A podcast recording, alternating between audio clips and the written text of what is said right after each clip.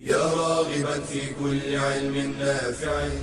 ينمو العلم ويتقدم بتقنياته ومجالاته ومعه نطور أدواتنا في تقديم العلم الشرعي. أكاديمية زاد. زاد أكاديمية ينبوعها. صاف صاف ليروي غلة الظمآن. وتعلم اللغة الفصيحة ورعاها بطريف أسلوب وحسن بيان. بشرى لنا زاد أكاديمية للعلم كالأزهار في البستان. بسم الله الرحمن الرحيم. الحمد لله رب العالمين والصلاة والسلام على نبينا محمد وعلى آله وأصحابه أجمعين. أما بعد السلام عليكم ورحمة الله وبركاته. وحياكم الله وبياكم في درس جديد من دروس شرح المستوى الثالث من مستويات اللغة العربية في أكاديمية زاد ونحن في سنة أربعين وأربعمائة وألف. وفي هذا الدرس سنشرح أو سنبدأ بشرح باب الاستثناء وهو من المكملات المنصوبات. الاستثناء أسلوب من أساليب العربية. والمقصود به إخراج متأخر من معنى متقدم بأداة من أدوات الاستثناء. نفيا أو إثباتا. فهو معنى من المعاني التي يقصد إليها المتكلم وذلك بأن يتقدم شيء يعم أشياء ثم تستثني أي تخرج منه بعض ما يدخل فيه. وتخرج ذلك بأداة من أدوات الاستثناء التي سنذكرها. نفيا أو إثباتا. يعني قد تثبت المعنى للمتقدم ثم تنفيه عن المتأخر أو بالعكس أن تنفيه عن المتقدم ثم تثبته للمتق... للمتأخر. مثال ذلك أن نقول جاء الضيوف إلا سعدا. جاء الضيوف قولنا الضيوف. هذا جمع. وهو يعم الضيوف المدعوين. جاء الضيوف. وقد اثبتت لهم الحكم يعني اثبتت لهم المجيء. جاء الضيوف. ثم استثنيت بإلا فقلت إلا. سعدا. فأخرجت سعدا من الضيوف يعني أخرجت سعدا من الحكم الذي أثبته للضيوف وهو المجيء. يعني نفيت المجيء عن سعد.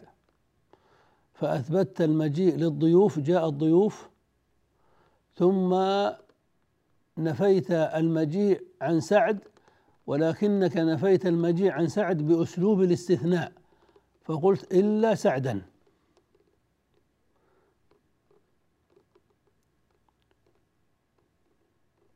ولم تقل جاء الضيوف ولم يجئ سعد. هذا أسلوب آخر. وإن دل على المعنى السابق ولكنه من حيث التركيب أسلوب آخر. والأسلوب الذي نتكلم عن نتكلم عليه هو أسلوب الاستثناء أن تخرج متأخرا من متقدم بأداة من أدوات الاستثناء.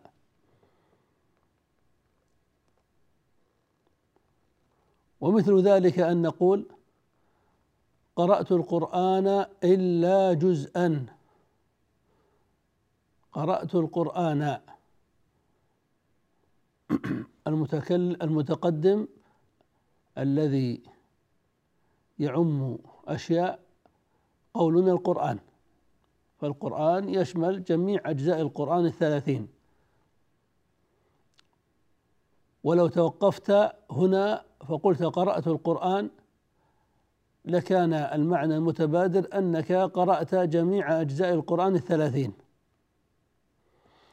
لكنك أكملت بأسلوب الاستثناء فقلت إلا جزءا فاستعملت أداة الاستثناء إلا.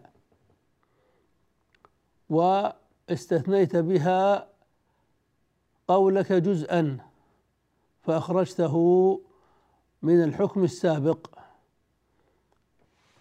يعني أخرجته من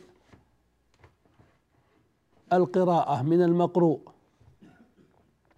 فصار المعنى أنك أثبتت القراءة للقرآن ونفيته عن هذا الجزء. فأداة الاستثناء إلا أخرجت الجزء من ما قرأته من القرآن. ومثل ذلك أن تقول ما جاء الضيوف إلا سعد. ما جاء الضيوف إلا سعد. وقولك ما جاء الضيوف هنا نفي. نفيت المجيء عن الضيوف. ما جاء الضيوف؟ ولو توقفت هنا لفهمنا أنك نفيت المجيء عن جميع الضيوف. لم يأتي أحد منهم. لكنك أكملت بأسلوب الاستثناء فقلت إلا سعد فأثبتت المجيء لسعد. إذا نفيت المجيء عن المتقدم وأثبته للمتأخر.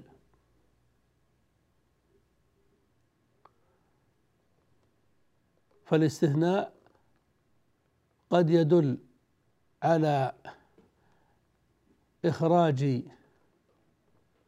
منفي من حكم مثبت وقد يدل على إخراج مثبت من منفي متقدم. وهذا واضح من حيث المعنى.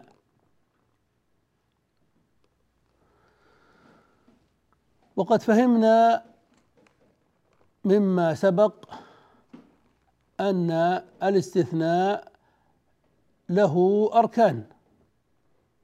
يقوم عليها أسلوب الاستثناء وهي أربعة أركان. الركن الأول الحكم. والركن الثاني المستثنى منه. والركن الثالث أداة الاستثناء والركن الرابع المستثنى ومثال ذلك وتطبيق هذه الأركان عليه سيأتي بإذن الله بعد الفاصل. فانتظرونا. بشرى لنا زاد أكاديمية للعلم كالأزهار في البستان.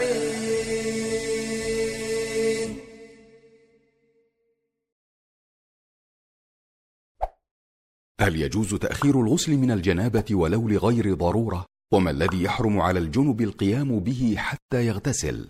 وما يصنع الجنب إذا أراد أن ينام قبل الغسل؟ يجوز للجنب تأخير غسل الجنابة إلى قيامه للصلاة ولو لغير ضرورة لأن غسل الجنابة واجب على التراخي لا على الفور فعن أبي هريرة أن النبي صلى الله عليه وسلم لقيه في بعض طريق المدينة وهو جنب فانسل منه فذهب فاغتسل ثم جاء فقال أين كنت يا أبا هريرة؟ قال كنت جنبا فكرهت أن أجالسك وأنا على غير طهارة. فقال سبحان الله إن المسلم لا ينجس. قال ابن حجر وفيه جواز تأخير الاغتسال عن أول وقت وجوبه ومما يحرم على المسلم أو المسلمة مباشرته أو القيام به متى أصابته الجنابة حتى يغتسل الصلاة أو المكث في المسجد. لقوله تعالى يا أيها الذين آمنوا لا تقربوا الصلاة وأنتم سكارى حتى تعلموا ما تقولون ولا جنبا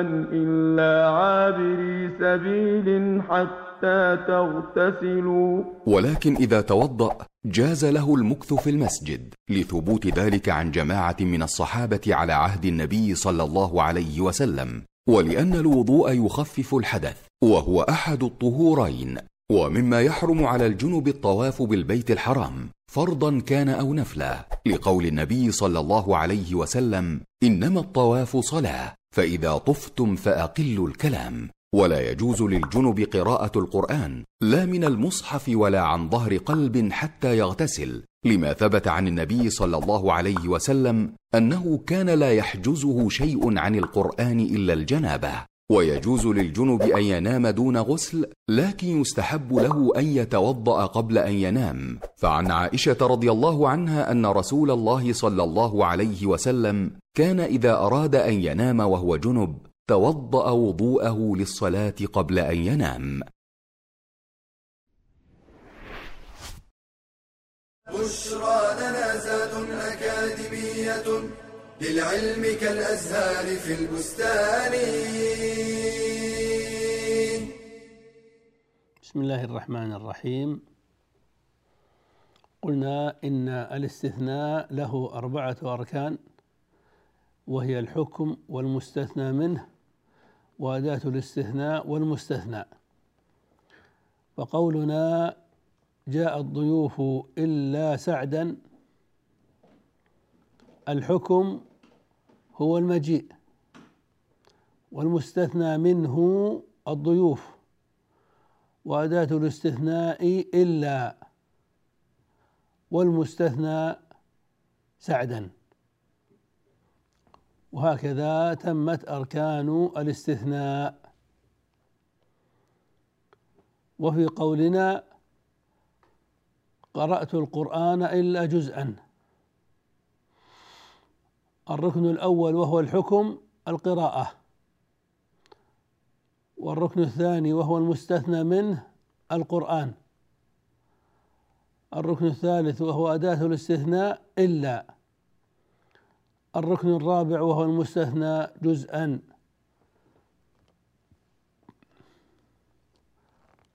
وفي قولنا ما جاء الضيوف إلا سعد الحكم نفي المجيء. والمستثنى منه الضيوف وأداة الاستثناء إلا والمستثنى سعد. وهكذا.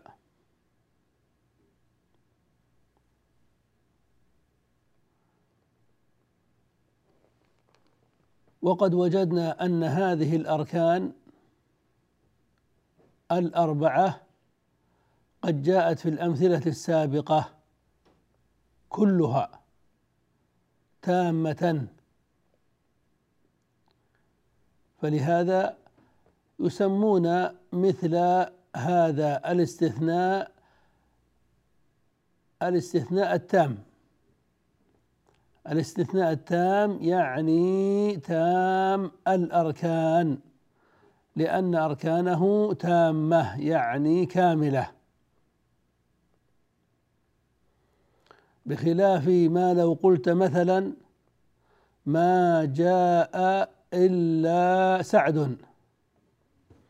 ما جاء إلا سعد. ما الأركان التي جاءت في هذه الجملة؟ ننظر.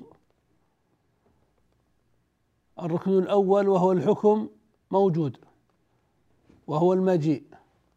بل نفي المجيء. ما جاء نفي المجيء هذا الحكم هذا الركن الأول. وهو الحكم. طيب. والركن الثالث وهو أداة الاستثناء أيضا موجودة وهي إلا. والركن الرابع وهو المستثنى موجود وهو سعد. بقي الركن الثاني وهو المستثنى منه. ما جاء إلا سعد. المستثنى منه غير موجود. غير موجود. إذا فالأركان تامة أم ناقصة؟ ناقصة. فنسميه الاستثناء الناقص يعني الذي نقص منه ركن من أركانه والذي ينقص هو المستثنى منه. فلهذا سيأتي أن الاستثناء إما تام تام الأركان فله حكم وإما ناقص ناقص الأركان فله حكم آخر. وهذا الباب باب الاستثناء معقود لأي لأي ركن من هذه الأركان. هو في الحقيقة معقود لبيان حكم المستثنى نعم لا بد أن نعرف الأسلوب بأركانه ونعرف أدوات الاستثناء لكن هذا الباب معقود في الحقيقة لمعرفة حكم المستثنى يعني للركن الرابع وهو المستثنى لكن معرفة أحكام المستثنى النحوية ستتطلب منا أن نتعرف على هذا الأسلوب وعلى أركانه ومن ذلك معرفة أدوات الاستثناء. ما الأدوات التي تستعملها العرب في أسلوب الاستثناء؟ أدوات الاستثناء. الاستثناء له أدوات تتبعها العلماء فأشهرها ست أدوات. وهي إلا وغير وسوى وخلا وعدا وحاشا. فالأداة الأولى إلا وهي حرف باتفاق. إلا حرف من الحروف. حرف استثناء. إذا يعرب ويعامل كالحروف. ونعرف أن الحروف ليس لها محل من الإعراب فلهذا سنقول في إعرابها كبقية الحروف إلا حرف استثناء مبني على السكون لا محل له من الإعراب. فالأداة الأولى إلا وهي أم الباب يعني أكثرها استعمالا.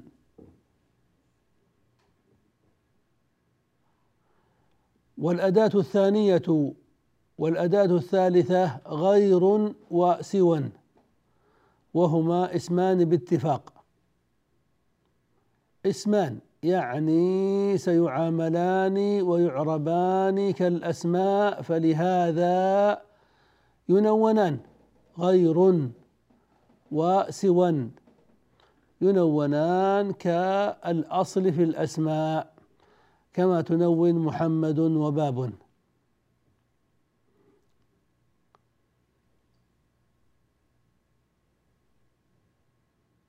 والأداة الرابعة والخامسة والسادسة خلا وعدا وحاشا. وهذه الأدوات الثلاث مترددة بين الحرفية والفعلية. يعني يجوز أن نجعلها حروف جر ويجوز أن نجعلها أفعالا ماضية. فإن جعلناها حروف جر عاملناها معاملة حروف الجر فنعربها إعراب الحروف ونجر الاسم بعدها. وإن عملناها معاملة الأفعال الماضية أعربناها إعراب الفعل الماضي ونصبنا الاسم الذي بعدها.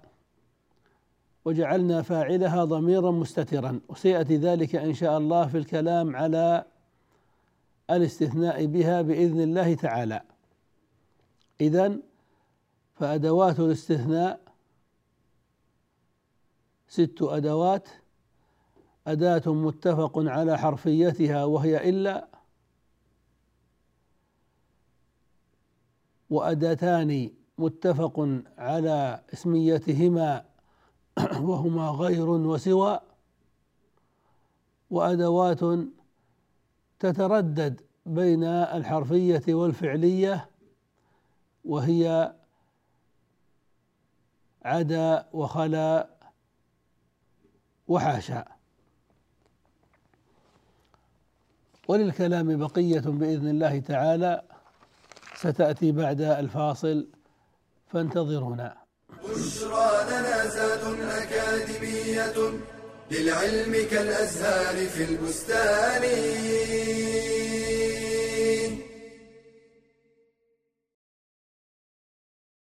لا تغضب لا تغضب لا تغضب. هكذا كررها النبي صلى الله عليه وسلم مرارا تأكيدا لأهمية اجتناب الغضب ودفع أسبابه.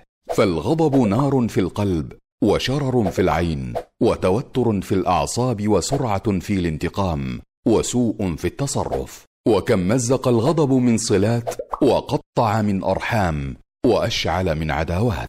والمسلم العاقل يبادر إلى إطفاء نار الغضب قبل اشتعالها. وقد جاءت السنة والآداب الإسلامية بأسباب تعين على ذلك منها السكوت. ذكر الله عز وجل والاستعاذة به من الشيطان الرجيم لقوله تعالى واما ينزغنك من الشيطان نزغ فاستعذ بالله إنه سميع عليم. ولقوله صلى الله عليه وسلم في رجل رآه غاضبا إني لأعلم كلمة لو قالها ذهب عنه ما يجد. لو قال أعوذ بالله من الشيطان ذهب عنه ما يجد. تغيير الهيئة بالجلوس والاضطجاع. لقوله صلى الله عليه وسلم إذا غضب أحدكم وهو قائم فليجلس فإن ذهب عنه الغضب وإلا فليضطجع. تذكر ما يؤول إليه الغضب من الندم وسوء العاقبة. استحضار ثواب من كظم غيظه. قال تعالى والذين يجتنبون كبائر الإثم والفواحش وإذا ما غضبوا هم يغفرون. قيل لابن المبارك اجمع لنا حسن الخلق في كلمة. فقال ترك الغضب. قال النبي صلى الله عليه وسلم ليس الشديد بالسرعة إنما الشديد الذي يملك نفسه عند الغضب. بشرى لنا زاد أكاديمية للعلم كالأزهار في البستان. بسم الله الرحمن الرحيم. عرفنا الاستثناء وعرفنا أركان الاستثناء ثم عرفنا أدوات الاستثناء. فهذه مقدمات الاستثناء وفهمها مهم لمعرفة أحكام المستثنى التي ستأتي بإذن الله تعالى مفصلة بحسب أدوات الاستثناء. سنبدأ بالكلام على المستثنى بإلا ثم بعد ذلك المستثنى بغير وسوى ثم بعد ذلك المستثنى بخلا وعدا وحاشا. وقبل ذلك سنقف عند بعض الأمثلة لنتعرف على أركان الاستثناء وعلى أدوات الاستثناء. فمن ذلك قولنا حضر الطلاب إلا عليا. نحدد أركان الاستثناء معا. ما الحكم؟ الجواب الحضور. وما المستثنى منه؟ الطلاب. وما أداة الاستثناء؟ إلا. وما المستثنى؟ عليا. تمام ممتاز. طيب المثال الآخر. أتقنت كل العلوم الشرعية سوى الفرائض. أتقنت كل العلوم الشرعية سوى الفرائض. الركن الأول وهو الحكم الإتقان. والركن الثاني وهو المستثنى منه كل العلوم الشرعية. والركن الثالث وهي أداة الاستثناء سوى والركن الرابع وهو المستثنى الفرائض. طيب ما شاء الله إجابة صحيحة. المثال التالي لم يحضر إلا فاطمة. لم يحضر إلا فاطمة. ما الركن الأول وهو الحكم؟ عدم الحضور. ما الركن الثاني وهو المستثنى منه؟ ما فيه. غير موجود. غير موجود. طيب ما الركن الثالث وهي أداة الاستثناء؟ إلا. وما الركن الرابع وهو المستثنى؟ فاطمة. إذا هناك ركن ناقص وهو المستثنى منه. فالأركان حينئذ ناقصة. طيب تمام. وبعد أن تعرفنا على تعريف الاستثناء وعلى أركان الاستثناء وعلى أدوات الاستثناء. نريد أن نقدم بمقدمة للاستثناء بإلا ندخل في أحكام المستثنى. مبتدئين بالكلام على المستثنى بإلا الاستثناء بإلا هو أكثر أنواع الاستثناء. نعم لا شك أن استعمال إلا في الاستثناء أكثر من غيرها. فلهذا يقولون إن إلا أم الباب يعني الأكثر في الاستعمال. ولمعرفة أحكام المستثنى بإلا ينبغي أن نعرف أنواع الاستثناء بإلا أو أحوال الاستثناء بإلا. وهي أحوال عائدة إلى المعنى لأن اللغة تعتمد على المعنى كثيرا. فالاستثناء بإلا إما أن يكون تاما يعني تام الأركان يعني كل الأركان الأربعة السابقة موجودة. كقولنا نجح الطلاب إلا المهمل. وقدم المسافرون إلا أخي. وجاء الضيوف إلا سعدا.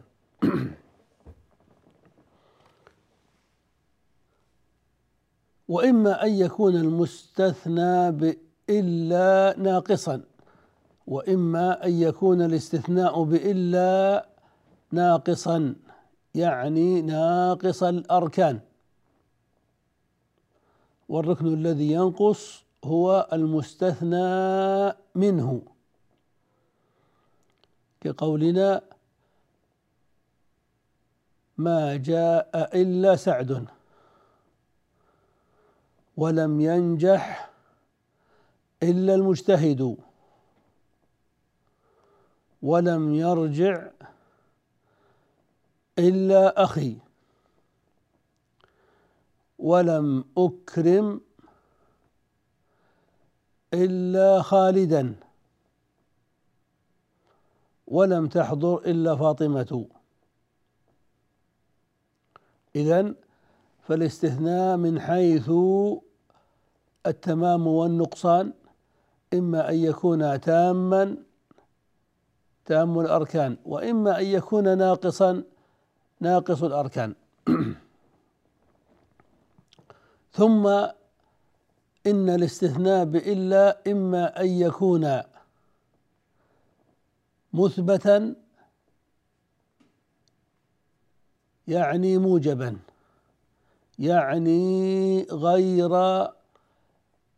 مسبوق بنفي أو نهي أو استفهام.